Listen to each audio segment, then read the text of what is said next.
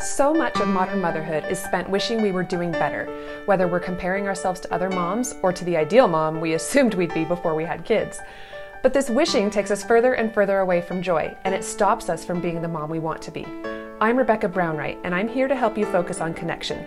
Because connecting more deeply with yourself and with your kids will help you forget about mom comparisons. Connection will help you resolve behavior issues with your kids, and connection will help you live a life full of real joy because that's what you and your kids deserve. Pause and connect with me for a moment to listen to discussions about connection and motherhood, finding your purpose, smashing cultural narratives, and so much more. This is Pause and Connect. Hi, friends. Thanks for being here. This is Pause and Connect, episode 38, called How Will They Ever Learn? Now, as you know, I advocate for connected parenting. Connected parenting is a type of parenting in which parents focus on the relationship first. This paradigm eliminates punishment and made up consequences in favor of empathy, co regulation, skills building, understanding child development, those types of things. It's similar to other parenting types that you may have heard of, like attachment parenting, gentle parenting, positive parenting, in that it's very child centered and relationship centered. But because these types of parenting, they all kind of they they all get away from traditional parenting methods like consequences and rewards. Um, and because of that, people just don't always know what to make of it. So I want to address a common question, a common response actually to this type of connected parenting that I advocate for. When I say something like, this is how to parent without punishment, I get responses from people with comments like, well, how will they ever learn? Or what about when they're in the real world? That's a very common response to this type of parenting. And I see this on gentle parenting accounts, attachment parenting, all, all those child centered, relationship centered parenting accounts. So it's a legitimate question, I think, based especially on how our society views parenting because we have this pressure to produce in this society produce children who are productive who are kind who are successful who don't get in trouble with the law that's that's what that's what we're being told to do as parents. And so everything we do is future based which makes us put so much stock in the everyday moments so that's where we get that fear. You hear this a lot. Like, if I don't put an end to this back talk at three, then my child's going to walk all over me as a teenager. Like, I, you've heard that said to you. You've probably thought it, like, because it's so ingrained in our society. Or similarly, if I don't teach my child to say thank you now, then they're going to grow up to be entitled brats. Or if I don't stop my child from lying, they're going to become a lying thief and end up in jail. And I, uh, that's the thing, I, I've probably mentioned that on this podcast before someone always comes into the comments and says, "Yeah, your child's going to end up in jail." That's like the the ultimate insult to this type of connected parenting. So, let me first remind you that this line of thinking is fear based. And when we make decisions from a fear based perspective, we aren't level headed. We almost always overreact in some way. It's completely not level headed to say, if my if my child who's seven years old just lied to me and if i don't stop them from lying right now then they're going to end up in jail when they're 25 like that there's no level-headedness in that. It's totally fear-based. But it's normal. It's so normal. That's how we've been conditioned to think about parenting. And i've said this before and i'll probably say it again. If we're afraid it's because we are so filled with love that it terrifies us, right? For anything to go wrong. So it's not bad to be afraid because we love our kids so much. This comes from such a good place. The challenge, though, is learning to feel the fear, move through the fear, and wait to make decisions until the fear has passed. Fear is not bad. It's when we're making decisions in the fear. So let's address these questions though. How will my child ever learn? What will happen when they're in the real world? These questions are valid, and we want to make sure we're making good decisions now to help our children in the future. The answer, of course, is that connection is the answer, and that's going to unfold throughout this whole episode. But to address these questions adequately, we have to flip them. It's not about making our kids do the right thing now so that they do the right thing later. Okay, that's that's the paradigm that we have in our society. Make your kid do the right thing now so that they do the right thing later when the stakes are higher. That's not what it's about. It's about gradually teaching skills over time so that as our children develop, they learn how to make appropriate decisions. Let me say that one more time. It's about gradually teaching skills over time so that as our children develop, they learn how to make appropriate decisions. It's just like walking, okay? So when our child is learning to walk, we're so good at this. We are so good at letting them learn. We're really good at not catastrophizing and worrying about if they don't walk perfectly now, they're never going to learn to walk. We don't do that with walking, right? We have this innate understanding that this is a process. It takes time, it takes falls, and we recognize that it happens on their own time. So let's keep that in mind as we talk about this question and fear of this episode. Using the example of back talk, we tend to think, if I don't nip this in the bud right now, they'll walk all over me. So we punish immediately because we need to fix it, right? So we take away a toy, we put them in timeout, we yell at them. People advocate for spanking. I see this in in in forums all the time. Like, yeah, you've got to spank your kid right now so that they don't talk back to you as a teenager. And, and that's a, you'll see. Uh, I'll I'll go over all of that through this. We we that's not something we advocate for here. But whatever it is, whatever we do to punish, we, we do it quickly because we want to ensure that our kids connect something unpleasant with what they've just done. This is how society is teaching us to parent. And this is what I'm say advocating against. I'm saying let's not do this. But it makes sense that we're doing this. We reason that this is appropriate because they need to learn that it's not appropriate to talk back. And with that reasoning, then this is the quote unquote right way. We need to teach the lesson immediately. However, let's go back to the walking. Do we do this when our children are learning to walk? When our one year old falls, do we swiftly scoop in and take away their favorite stuffed animal? Do we put them in the corner? No, that would be ludicrous, right? So if we don't do that for walking, why do we need to do it for back talk? These are both skills that need to be learned. Now, that's something that is not taught to us in our society. We have not been taught that learning to speak kindly to people is a skill. We've just been taught that if they don't speak kindly, then there's something wrong with them and we need to punish them. So, this is a huge paradigm shift. Learning to talk kindly to our parents is a skill to be learned, just like learning to walk across the room when you're one year old is a skill to learn. So, when we view our child's misbehavior as a developing skill, everything becomes more clear. That paradigm just, whoa, it just opens up your mind and everything changes. So let's talk about three things to do when our kiddos make the wrong choice. These three things involve zero punishment, which may make some parents uncomfortable, right? But remember, we're viewing our kiddos' wrong choices as unlearned skills. They need help growing and learning. And just like we wouldn't take away a toy when our wobbly one year old falls down, we don't need to find a punishment when our child talks back, lies, hits their sibling, stays out past curfew, cheats on a test, crashes the car, or anything else. Okay, I know, I know this feels scary. Stay with me. I promise I'm going to show you how this works.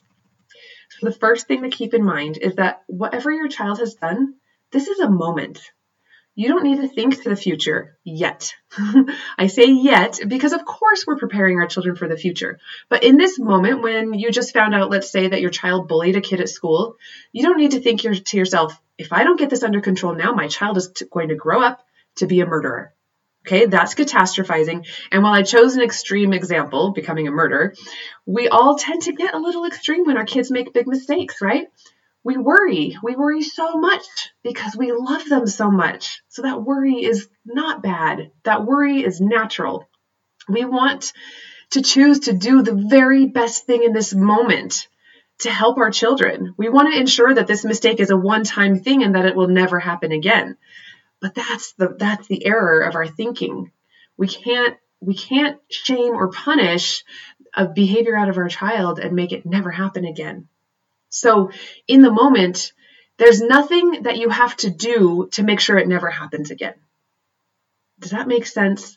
You don't have to have that pressure. It is a moment. I'll, I'll keep talking about this to make that become more clear. Let me talk about my little, my, my oldest child when she was little. She never stopped talking. and she tended to argue with me whenever I asked her to do something. Now, this was p- probably part personality, but it was also part of the way I was raising her because I was raising her from a very fear based perspective and trying to control her. And so there was a lot of argument. Um, and this arguing worried me so much. I worried what would happen if she was ahead of me on a walk and didn't see the car that's coming and I tell her to stop and instead of stopping she turns around to argue with me while still walking. Now, this isn't this really wasn't a far-fetched worry because she often didn't notice cars. So I was like I was so worried. I was worried, you know, like if we're in a crowded place and I'm about to lose her or I see somebody who looks dangerous and I tell her to come back to me that instead of coming back she'd argue with me. So this made every interaction with her fraught and down to like just the little things because I was just so worried like if she never listens to me what's going to happen when we're out in the in the street what's going to happen when we're out in public so for example if she didn't turn off the iPad immediately after I told her to what did I do? I worried about the hypothetical stranger who was going to kidnap her and I wouldn't be able to stop it because she wouldn't listen to me and come back, right? Now, it, I, not everybody catastrophizes in this way. Maybe you're listening to this and thinking that I'm extreme, but a lot of us do. And so if you're if you're resonating, I hope that this I hope that this example is starting to show you that we don't need to think in this way because the iPad is not the kidnapper or the car barreling down the street. It's an iPad in a moment but I was putting so much weight on whether she followed my directions or not that I would end up punishing her for not turning off the iPad fast enough. And then I'd give her a lecture on how it's so important to listen and follow my instructions. Now, the reason I was doing this is because I had this kidnapper in my head, or I had this car in my head. I had the big thing in my head that I was so worried about, and I was so afraid she wasn't going to follow me. So now this iPad became an emergency. If she didn't turn off the iPad, when I asked that she wasn't using this skill, then later on she was going to get in huge, major danger somewhere. And it was so scary. So that little iPad moment became huge. Now, the thing is, getting the little thing right or wrong is just getting the little thing right or wrong. It's not the bigger thing. I wasn't helping her develop skills to follow instructions when I was punishing her for not turning off the iPad. I was just making her mad, which was making me mad. And then we were still stuck with my frustration when we were out on walks and she wasn't listening to my instructions. She never, she did, she did get better. but um, in this time, she didn't get better at listening on walks because I wasn't teaching her the skill of how to listen. Even, you know, the iPad situation, even in that situation, I wasn't teaching her how to listen. I was just punishing her, which wasn't giving her the skill. It was just making her mad. And I was just worrying about the future and punishing in the moment for those little things because of that worry. So instead, we're going to step away from the fear and think of this as a moment. In this moment, your child has an unlearned skill. Now, you might not know exactly what it is yet, and that's what this moment is about. So, in this moment, your child doesn't listen to you. You know, like that's what I needed to, to figure out. But instead, I was just punishing, punishing, punishing anytime she didn't listen to me because I was just so worried. So that this moment though is about figuring out what's going on. Why isn't she turning the iPad off right now?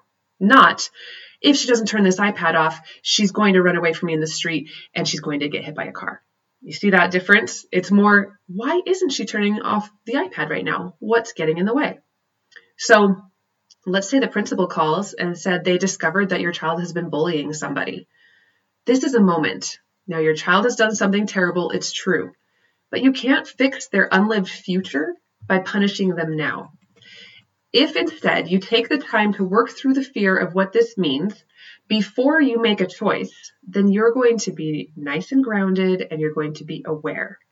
You'll be more in tune with your child. You'll have the right questions to ask your child.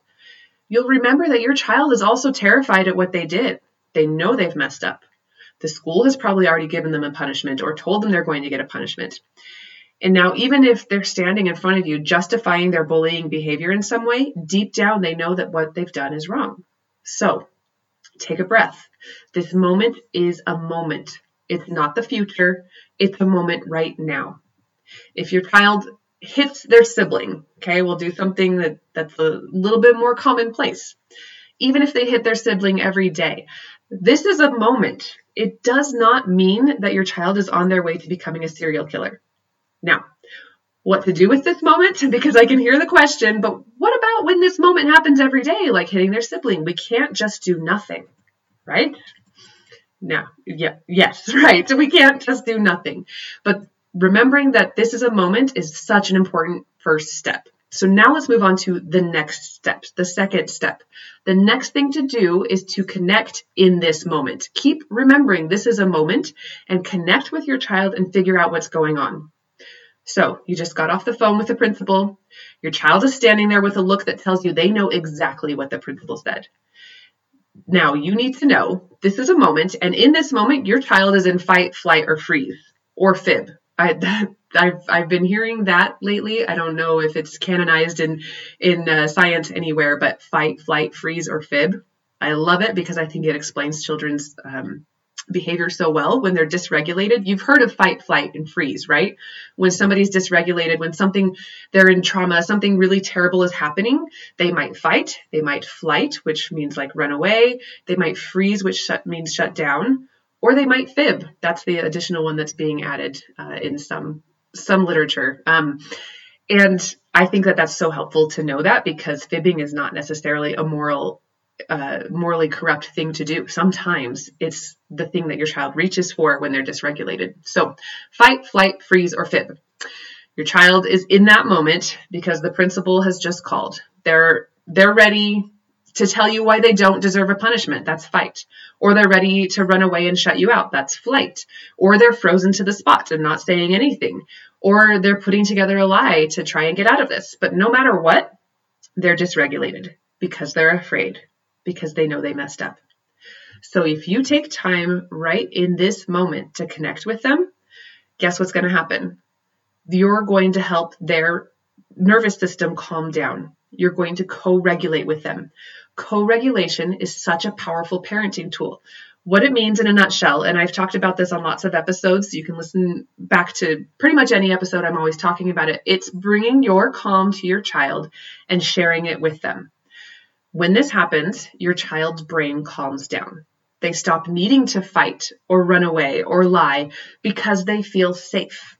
Now, you may not always start out cool as a cucumber, right? We are not calm when we hear that our child has been bullying somebody, right? So sometimes we have to take a moment to collect ourselves. We have to go regulate our emotions. like we talked about in the last point, the way we can do this is remind ourselves this is a moment. Remind ourselves that our child made a mistake because they don't have the skills they need. And we are going to share our calm with them so that we can figure out how to make things right. That's our only job in this moment. There's more jobs later, but in this moment, that's our only job. Now, connection is different for every child. Hugs are always a good first thing to try. If you're regularly hugging your child in your relationship, this might be easy. But some kids don't like hugs, and that's okay.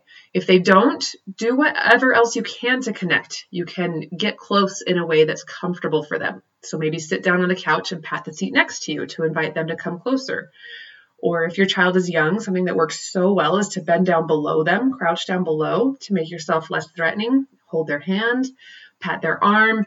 Use your words too to really convey that we are calming down together. So something like, oh, something big happened today. I love you. We're going to figure this out. Or you might feel scared after hearing what the principal is telling me. I'm going to stay together with you in this. I know we can figure it out. This is such an important step, and it's the one we often forget because we're so focused on that conditioning from our society that tells us if we don't make the point now with a strong punishment, they'll never learn. Now, that is just straight up hogwash. Get rid of that thinking, even though society is trying to tell us that that's the way it is, that if we don't punish them, they'll never learn. No, that's not true because kids' brains don't learn when they're scared or angry. They learn when they feel safe, when they feel connected. So when you take the time to co regulate and connect with them before making any decisions about what they've done, guess what you're doing? You're priming their, their brain to learn. So if you truly want them to stop doing this, then they need to learn a skill, right? And when we connect with them, we are priming their brain to learn that skill. Now, the pushback I get on this concept is that when we grew up, we did learn our lesson from punishment. And that's true to an extent. To an extent, okay? For the quote, lucky kids who have solid working memories and executive function skills, so normally neurotypical kids, they do tend to remember the nasty punishment and it's bad enough that they never want to repeat it. However, if you were one of these kids, be honest with yourself. Did you learn anything? Or did you just learn to not get caught? Or did you just learn to stop doing it because you didn't want the punishment? But did you learn how to connect with your sibling when instead of hitting them? No. Like we didn't learn skills, maybe we learned to stop the behavior. Or or we might have learned to hide the behavior or to feel shame for the behavior or to lie about the behavior and cover it up. Um, but we didn't actually learn skills from that punishment. We didn't actually learn, you know, how to stop punching our sibling, how to, how to, how to calm ourselves down and um, connect with our sibling and build a relationship with our sibling. We just learned either don't let our parents find out we hit them or don't uh, I, I don't know. We, we we learned maybe to stuff our feelings down. We, we learned a lot of negative coping um, skills. I don't even know if i want to call them skills but negative coping mechanisms. That's what we learned from it. Um, but uh, for a child whose parent connects with them when they make a mistake they're going to learn that they can go to their parents when they mess up they're going to learn how to regulate their emotions because their parents are doing it with them. And as they mature, they'll be able to do it more on their own. So when they punch their sibling and they realize what they've done, they're going to eventually feel sorry and want to make amends, especially if their parent co regulates with them because they're going to have that nervous system calming down. And so they're going to be able to move to the part where they feel guilty and they want to repair. But if a, a, parent comes in and punishes them and forces them to say sorry, they don't feel that necessary guilt that makes them want to apologize and make things right with their sibling. They might feel shame, which makes them act differently, maybe push down their feelings or come out with fighting. But we, when we co-regulate with them, we help them move through their emotions and feel the appropriate um, emotions and responses so that they can then make the appropriate decisions to repair things. So I can tell you this is true because I've watched it happen in my own family. I used to punish and I don't anymore. And I, I do everything that I talk about in my podcast here, and it's night and day difference. Now, my kids still make mistakes all the time, sometimes the same mistake over and over in the same day. But because we use connection when they mess up, their emotions quickly become regulated and they figure out how to resolve their mistake with our connection and guidance. Or sometimes for our older kids who have been getting this now for a while, sometimes they don't even necessarily need our guidance. Sometimes they're able to regulate themselves and figure out how to resolve things completely on their own. So they don't tend to run away from us, although they did when we first started this. They don't tend to add lies to their crimes, although they did when we first started this. They don't tend to hide their crimes or anything like that. And I do say they don't tend to because, of course, these things still happen from time to time because nobody wants to get noticed for their mis- mistakes, even when their parents are connecting with them.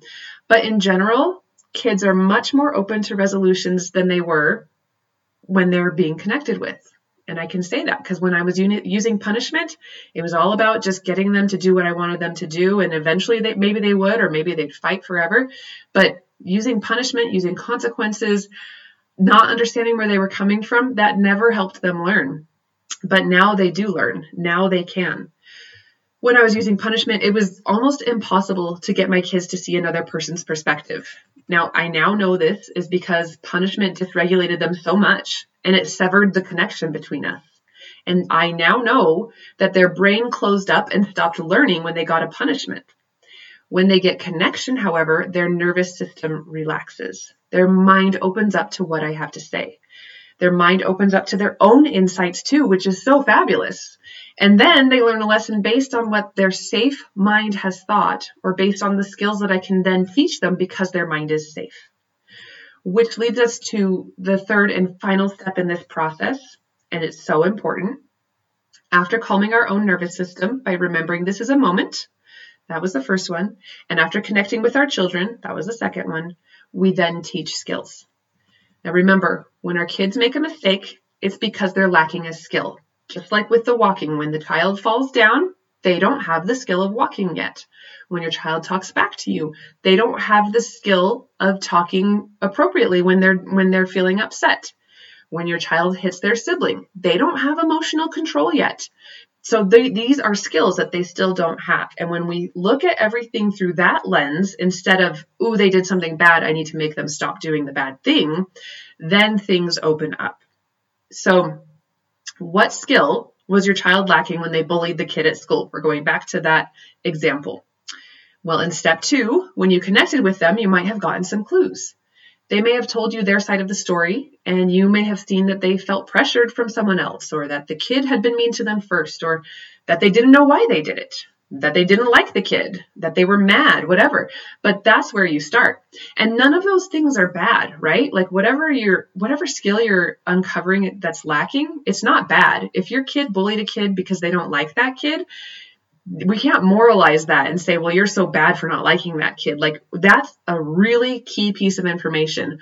Why doesn't our child like that kid? And why do they feel like they need to bully that kid because they don't like him? There's, there's, that's a really important thing to understand. And there's a deeper skill there that we can dive in deeper and deeper and deeper to help them understand. So, but basically, what was skill was lacking and how can it be taught?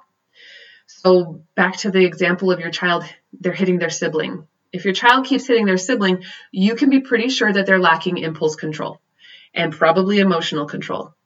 What can you teach them to build those skills? Can you play games that teach more impulse control? Can you come up with a ready phrase they can use to help them calm down? Can you teach them some self calming routines? Now, these are just ideas. And again, with the bullying, it's all, it's all just, it's when you just know, like, okay, they just don't like that kid. And so they start picking on them. Well, what what more is there? Are they bored? And so they pick on them. Um, do they feel bad about themselves? What don't they like about that kid? Is it holding up a mirror to themselves and so they're picking on them?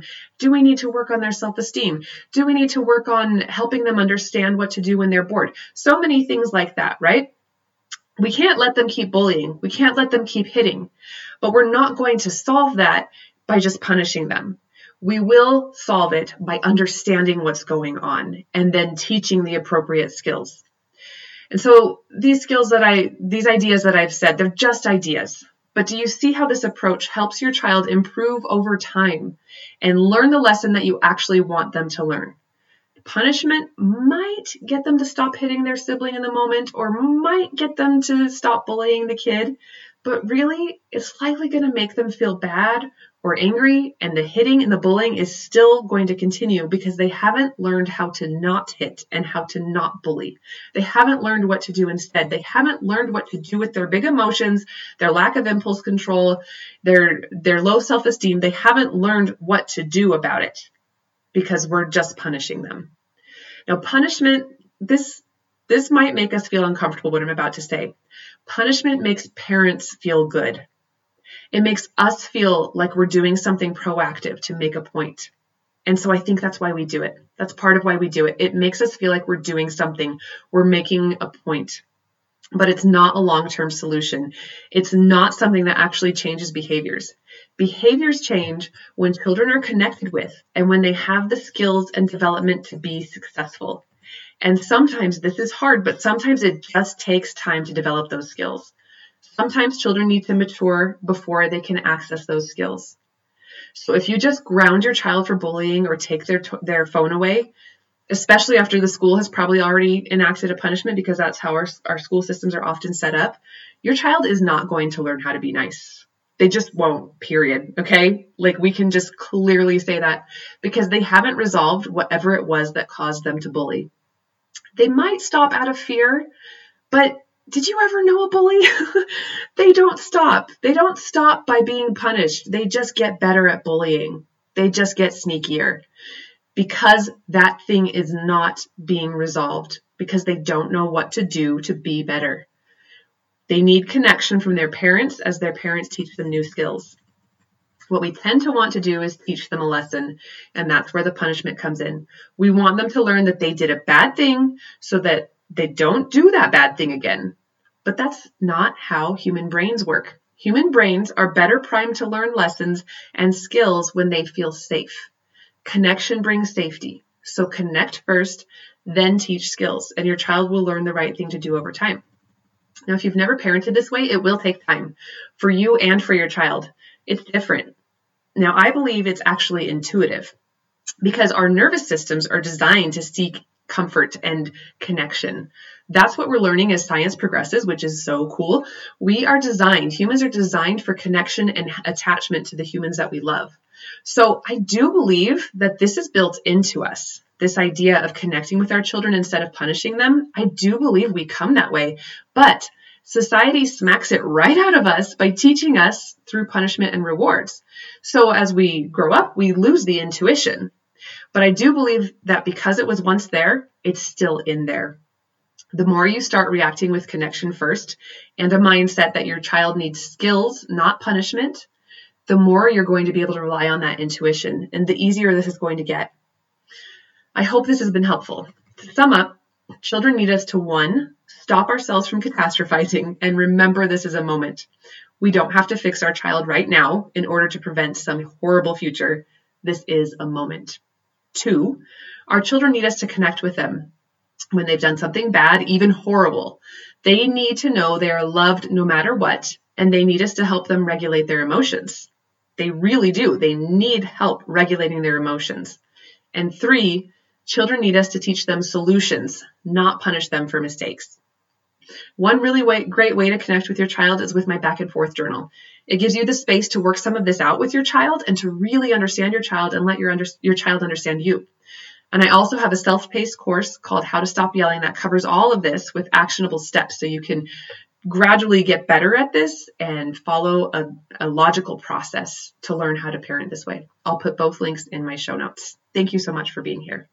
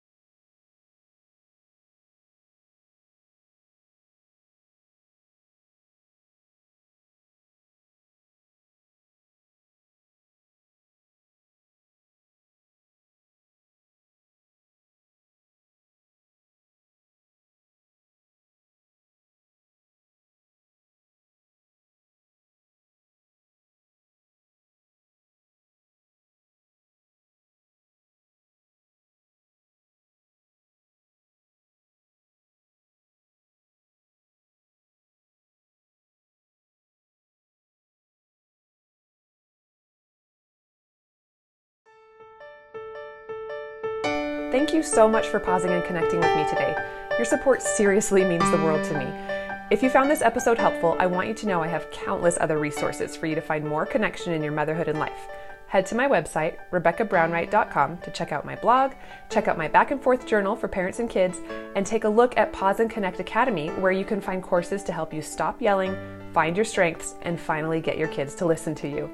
As always, if you enjoyed this episode, please consider leaving a positive review, sharing it on social media, or sharing with your friends. I love you and I want you to thrive in your motherhood and life. Thank you for being here. Now go forth and connect.